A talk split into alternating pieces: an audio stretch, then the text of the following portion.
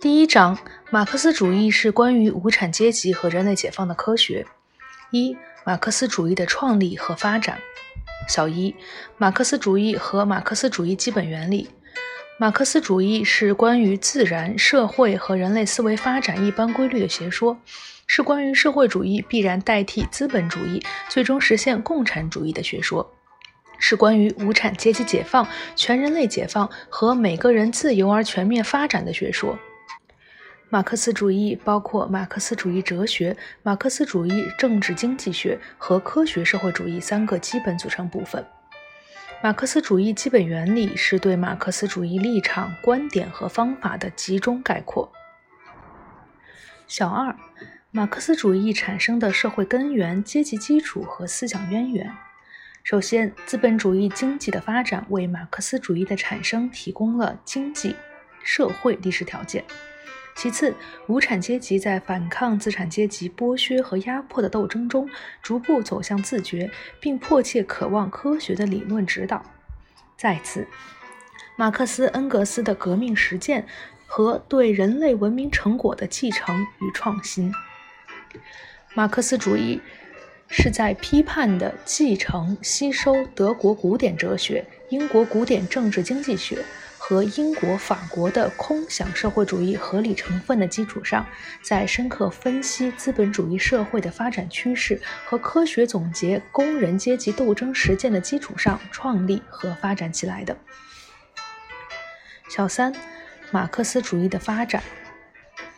这部分主要讲了马克思主义在创立后期的发展，以及十月革命后中国使用马克思列宁主义的发展。二、马克思主义的鲜明特征和当代价值。小一、马克思主义的鲜明特征。马克思主义具有鲜明的科学性、革命性、实践性、人民性和发展开放性。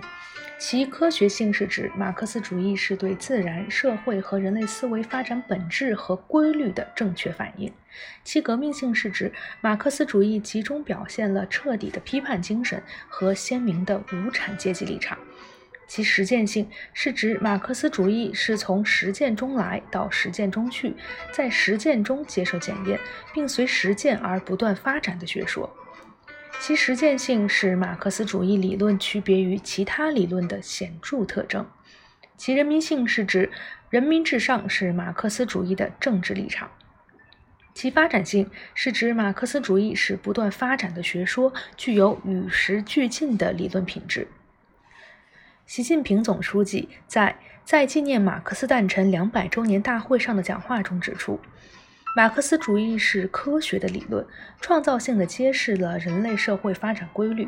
马克思主义是人民的理论，第一次创立了人民实现自身解放的思想体系。马克思主义是实践的理论，引导着人民改造世界的行动。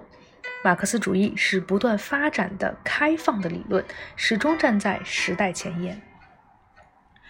小二，马克思主义的当代价值。第一。马克思主义是我们观察当代世界变化的认识工具。第二，马克思主义是指引当代中国发展的行动指南。第三，马克思主义是引领人类社会进步的科学真理。小三，新时代仍然要学习和实践马克思主义。这部分主要引用了习近平总书记在讲话中所指出的。我们新中国新时代，中国共产党人仍然要学习马克思主义，学习和实践马克思主义，不断的从中汲取科学智慧和理论力量等等，以确保中华民族伟大复兴的巨轮始终沿着正确航向破浪前进。